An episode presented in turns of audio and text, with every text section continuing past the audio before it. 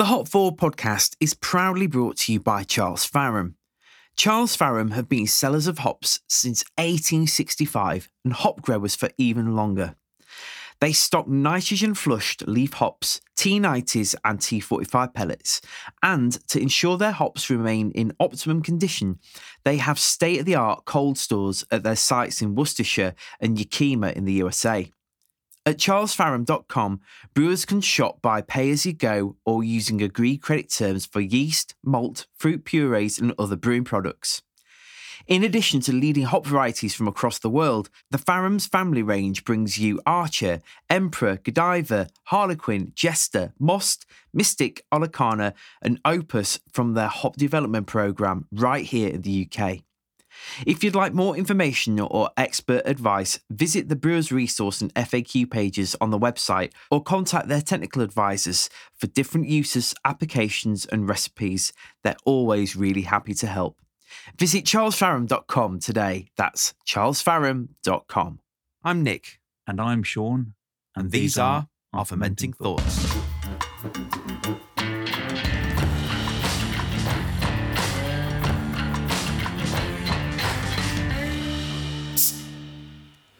Well, fermenting thoughts, Sean, Always.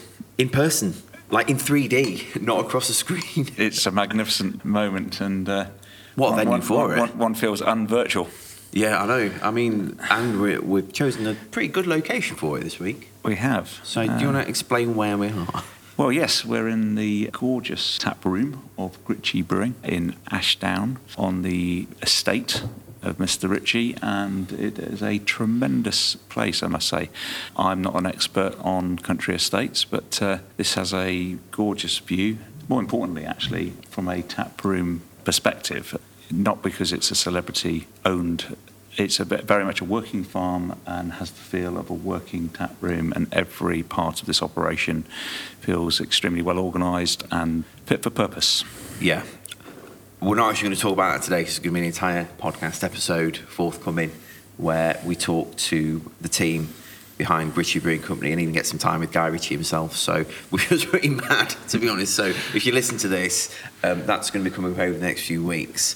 And um, yeah, I mean, it was very, very interesting, wasn't it? Yes, and I, I think that what we have taken away from it, amongst many things, is that it's a quality brewing operation with, of course, everything on site, ingredient wise, to brew some sublime beers. So the onward journey for Gritchie Brewing is an exciting one. Yeah.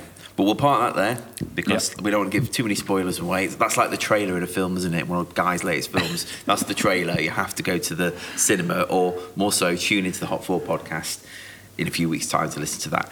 So, in the meantime, what are you thinking about? What's your fermenting thoughts, Sean? Fanting thoughts are just the, the speed of how business life adapts and has to adapt um, in a survivalist sense, and that that is going on for all of those in the brewing industry and industry in general in the UK. And it just makes me go back to that stat, which I'm not going to remember, so I don't want to get it wrong. But you know, how many people are there in the supply chain to put a pint on the bar? Um, And it's some crazy number like 161 or whatever it stands to be, and I'll be corrected on. And therefore, every part of hospitality, brewing, supply chain, logistics is under pressure. You know, top news story as of today, um, I noticed was energy companies profiteering, and us all then then justifying it by saying, well, yes, but we have to pay higher prices on the wholesale market.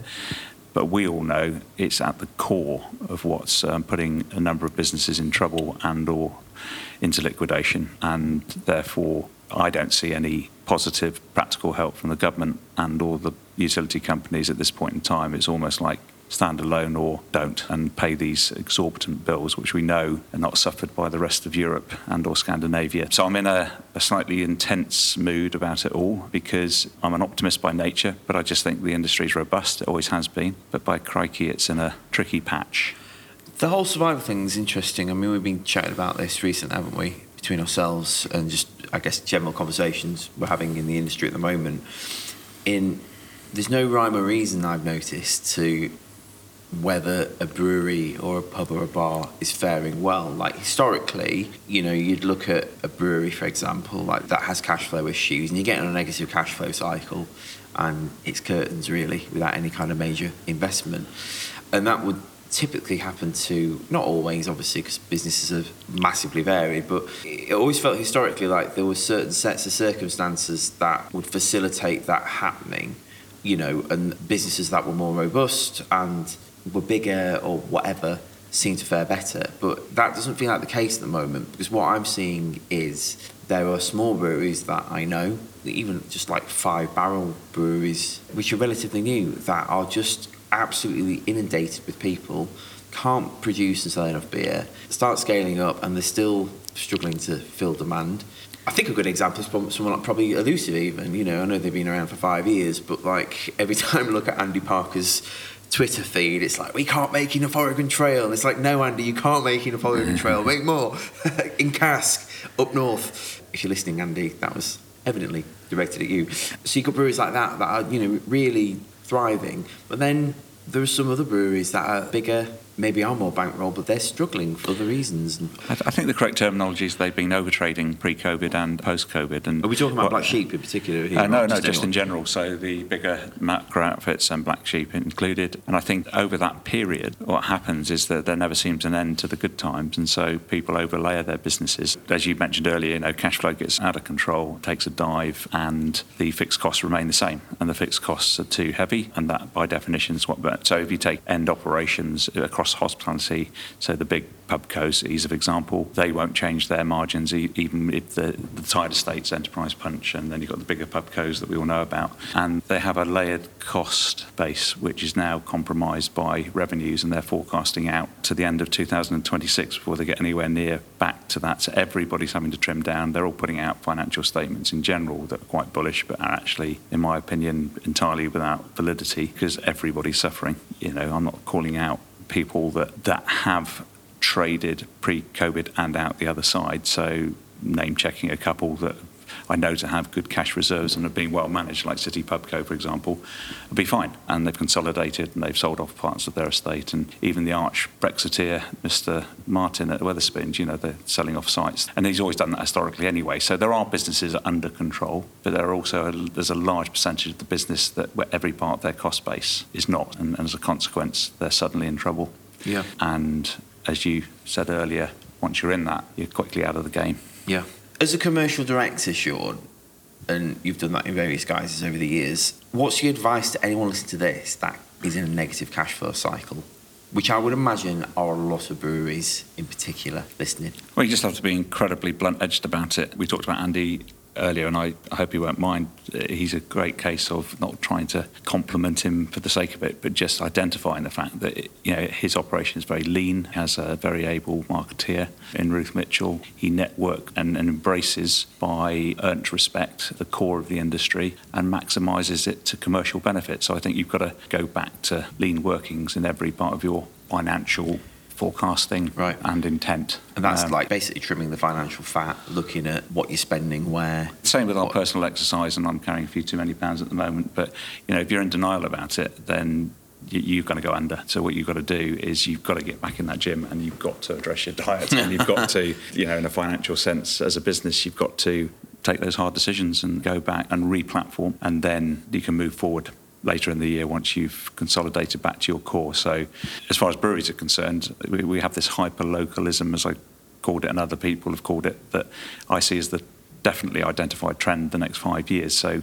go back to basics, look after your local traffic, look after your core relationship, your real business friendships, and spend wisely bit like any other financial discipline, domestic or business-wise. Yeah. Again, I, th- I think that you know people, and, we, and we've all done it. You know, we've all gone and stayed on contract with our mobile phones when we should have gone by to, you know, and I'm speaking personally on that particular thing. But again, it's an identifier where anything where you can take advantage of the flexibility on contracts. Uh, put yourself in a position of control of contracts. So I was going to use the example of a mobile, where did I really need to just take the automatic upgrade and stay on contract? Why didn't I just go to you know a SIM card? Was it a point of vanity, or I wanted the latest phone? Just uh, cut your cloth is the old terminology, and educate yourself on therefore your future proofing, meaning that where the trend's going, are you on trend to survive in the leanest, most relevant disguise? And by that I mean also everybody's got to be aware of the greater benefits of technology, sustainability, and everything else that we've spoken on previous podcasts and get a grip on it yeah. and plan it in. I well, I think planning is a huge part of it. I mean, there's the review part, which we've discussed so far about looking at where you're spending money, where the money's flowing or isn't flowing. You know, like chasing debts, asking people pay your invoice. Well, not just even asking, like telling them you need to pay this invoice now, and that's a whole contentious topic in and of itself. But then there's the planning aspects and making sure whatever you're investing in is a sound investment. And I think it can be very tempting as a brewer to either jump on a particular bandwagon when it comes to a piece of equipment. For example, we need more capacity, therefore, I'm going to buy some fermenters. And it's like, hang on a minute, just put the brakes on, right? Because, firstly, why do you need those fermenters? The capacity that you're brewing, are you going to be brewing that in the next six months, next year, next 18 months, next 24 months? Is it just for a season because you've got a contract with a subscription box company, you know, and a bit or a supermarket, you've got big orders to fill? And are there other ways that actually you could increase your capacity by lengthening your brew day and double brewing? I remember one consultant coming in to Sheffield Brewery when I worked there, and he told me a story about a brewery he was working with that had that exact problem. Oh, we need more fermenters, and he said, "No, you don't." He said, What you need is a cold liquor tank and a good floor. And this brewer was like, That's outrageous. I need more fermenters. I can't brew it. And he was like, No, you go good floor because the floor's terrible.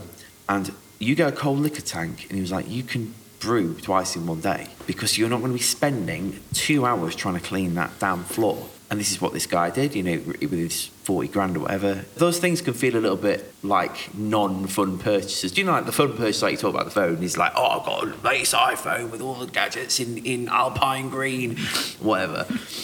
And you don't need the latest iPhone with all the gadgets in Alpine green. Maybe what you need is something else, a lesser phone, but then to invest some of that money in something else that's going to help you do whatever exactly. you're trying to do. You've got to take actions yourself. Obviously, said, said consultant a great job by this individual in the story you've just given. And we know that in basic human psychology, there's a massive insecurities that layer all of us um, as, as, we go through our experiences in life and in business. And, you know, you've just got to be humble about if you're asking for a specialist consultant to give advice and or anybody, a friend, or somebody else in the trade, then just genuinely listen and implement if you trust said source and as quickly as possible because there's no time to waste. And certainly the, in the grander scheme of things, the utility companies, as aforementioned, the list goes on, that they are not going to help you for toffee. Um, you've got to take it under control in house. Um, and also, the means of production, the classic uh, Victorian era mentality of whatever you have asset wise, um, production wise, if you can get to a point of actually owning it, and then do it and as quickly as possible. Great. Well, why don't we round up by each giving